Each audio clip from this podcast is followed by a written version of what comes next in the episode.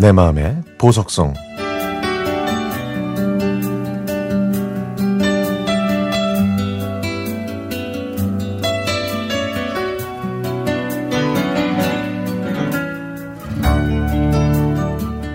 지금은 실버 영화관으로 바뀐 허리우드 극장은 저에게는 소중한 추억이 있는 곳입니다. 바로 밑에 있는 낙원상가도 마찬가지죠. 왜냐하면 제가 처음으로 기타를 산 곳이거든요. 제가 중학교 2학년이었던 1978년 이맘때 영화 로미오와 줄리엣이 허리우드 극장에서 개봉했습니다. 그때 친구들 사이에서는 이미 꼭 봐야 할 영화로 입소문이 났고 그래서 저도 친구들과 함께 그 영화를 보러 갔습니다. 영화를 보고 집에 와서 일기를 썼었는데 얼마 전에 그 일기를 다시 봤더니 그 나이에 어떻게 그런 멋들어진 표현을 할 수 있었는지 저도 모르겠네요. 사춘기에 들어선 남학생한테 그 여주인공 역을 맡았던 올리비아 하세는 그야말로 천사였고요. 모든 남학생들이 그녀의 사진을 책받침으로 만들어서 갖고 있을 정도로 만인의 연인이 되었습니다. 그래서 남자 주인공을 질투해서 금방 잊어버렸지만 올리비아 하세만큼은 학기 내내 인기가 있었습니다.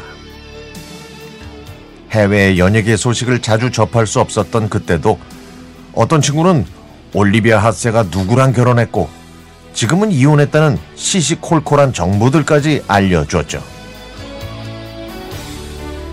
1990년대에 레오나르도 디카프리오와 클레어 데인스가 출연했던 영화 로미오와 줄리엣도 봤지만 그다지 감동을 느끼지 못했습니다.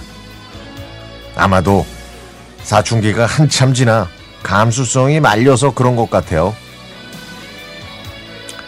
나중에 DVD가 유행할 때 소장용으로 올리비아 하세가 나오는 로미오와 줄리엣을 구입했습니다.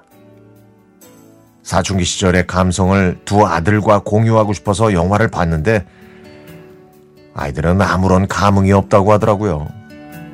아이, 그걸 보면서 세상이 많이 변했다는 걸 느꼈습니다. 예전에 그 허리우드 극장이 있는 건물에는요, 악기를 팔던 낙원상가가 있었거든요. 부모님을 졸라 낙원상가에서 제 인생의 첫 기타를 샀었죠. 매일 연습을 하면 줄을 다시 느슨하게 할 정도로 애지중지했던 기타였습니다. 하지만 대학교 MT 때 기타를 넘어뜨리는 바람에 그만 기타의 넥이 끊어지는 참사가 발생했죠. 아, 그때 얼마나 슬펐는지 땅을 치고 후회했던 기억도 납니다. 아마 그때가 제가 음악에 가장 열중했던 시절이 아니었나 싶은데요. 아, 그때 저는 라디오도 정말 열심히 들었습니다. 아직도 생각나는 프로그램은 밤 10시에 했던 서금옥의 밤의 데이트였습니다. 프로그램 중간에 성우들이 소설이나 드라마를 읽어주는 코너가 있었는데요. 부모님이 거실에서 텔레비전 드라마를 보실 때 저는 방에서 그 라디오 드라마를 들었던 거죠.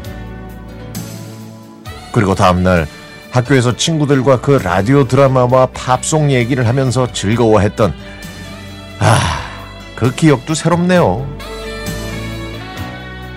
세월이 흐르니 저의 질풍노도의 사춘기 시절도 그립고 1978년 중학생 시절에 봤던 그 당시의 로미오와 줄리엣 바로 올리비아 하세도 그립습니다.